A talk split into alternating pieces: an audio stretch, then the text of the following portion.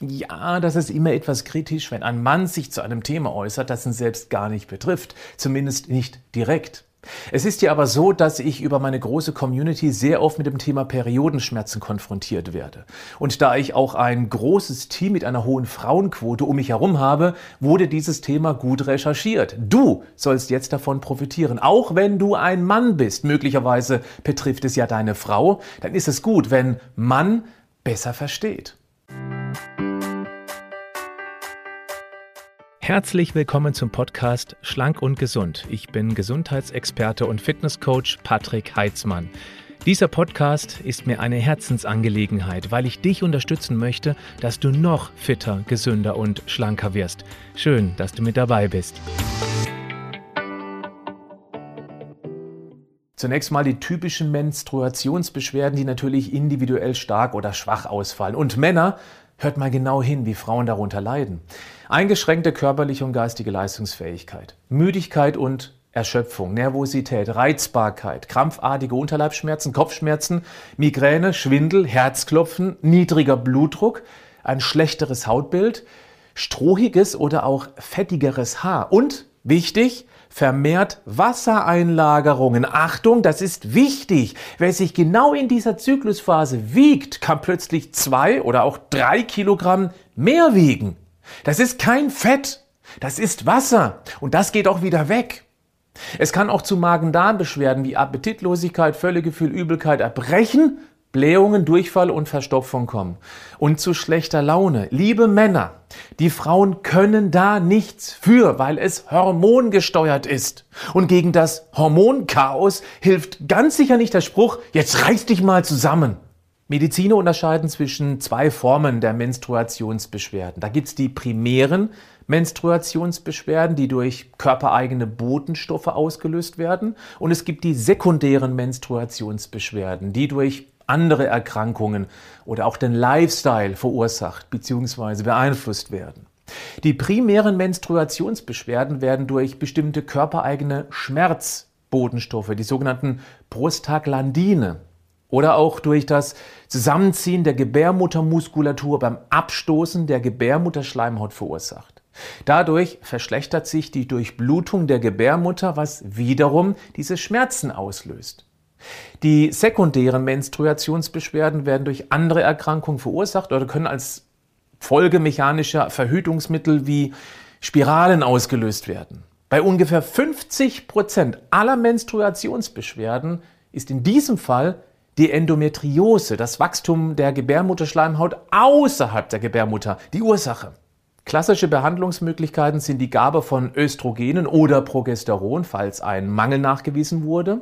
Und da die Schilddrüse auch eine ganz wichtige Rolle beim Zyklus spielt, ist hier auch ein ganz wichtiger Ansatzpunkt. Leider mit der Problematik, dass sich nicht wirklich viele Ärzte richtig gut damit auskennen. Es reicht eben nicht, einfach mal den TSH-Wert zu bestimmen, weil der kaum eine Aussagekraft hat. Zum Thema Schilddrüse habe ich schon einige Podcasts gemacht. Ich verlinke dir das mal in die Show Notes. Manchmal kommt man auch nicht um Schmerzmittel oder Krampflöser herum. Das sind natürlich dann chemische Eingriffe und es braucht eine enge Kontrolle durch den behandelnden Arzt.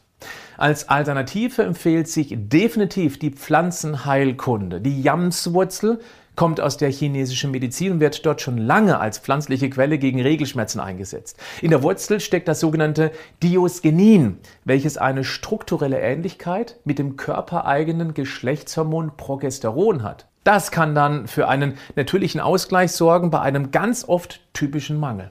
Auch die Schafgabe wird mit der Naturkunde bei Menstruationsbeschwerden eingesetzt, da ihre Inhaltsstoffe als beruhigend, krampflösend und entzündungshemmend gelten. Die Frauenmantelpflanze zählt ebenfalls zu den Frauenkräutern, der eine menstruationsregulierende und krampflösende Wirkung nachgesagt wird. Safran wirkt ebenfalls krampflösend. Hopfen wirkt beruhigend und schlaffördernd. Vitamin B6 hilft bei der Hormonregulation. Zink ist wichtig für das Immunsystem und unterstützt ein schöneres Hautbild. Und Vitamin C ist ein sehr wichtiges Antioxidant und kann Entzündungsprozessen entgegenwirken. wow, so vieles, was helfen kann. Ja, wie soll man das denn alles nehmen? Bei Vita Moment haben wir uns genau darüber Gedanken gemacht und sehr aufwendig ein Komplexprodukt entwickelt, den FEM-Komplex. Klick mal auf den Link in den Show Notes und schau es dir an. Falls du unter Regelschmerzen leiden solltest, das sollte dir auf alle Fälle einen Versuch wert sein. Ich habe noch weitere Tipps für dich. Schau mal, ob da irgendetwas zu dir passt. Es reicht ja schon, wenn du nur eine Idee mitnimmst und es dir helfen wird. Bewegung hilft, weil sie eine entspannende und damit krampflösende Wirkung entfalten kann. Das hängt auch damit zusammen, dass unser Stresshormon Cortisol abgebaut wird. Dabei hilft auch Yoga oder Meditation. Aromatische Öle sind ebenfalls sehr zu empfehlen. Google das mal. Da gibt es eine ganz große Bandbreite an Einsatzmöglichkeiten, auch außerhalb Menstruationsschmerzen. Selbstverständlich spielt die Ernährung eine ganz große Rolle. Versuche mal vor deinen typischen Schmerztagen die Zusammensetzung der Mahlzeiten zu verändern. Ein paar Tage vorher mal bewusst mehr Eiweiß, hochwertige Fette und weniger Kohlenhydrate. So gut es geht auf Nahrungsschrott und auch Süßigkeiten, vor allem gesüßte Getränke verzichten, weil das Zeug ständige Blutzuckerschwankungen verursachen kann, was dein Hormongleichgewicht empfindlich stört. Vielleicht hilft dir um diese Tage herum auch ein Ernährungstagebuch, um herauszufinden, was zu besonders starken Symptomen führt. In ganz harten Fällen, wenn nichts davon hilft, lautet mein Tipp, eine umfangreiche Vitalstoffanalyse zu machen, inklusive Aminogramm.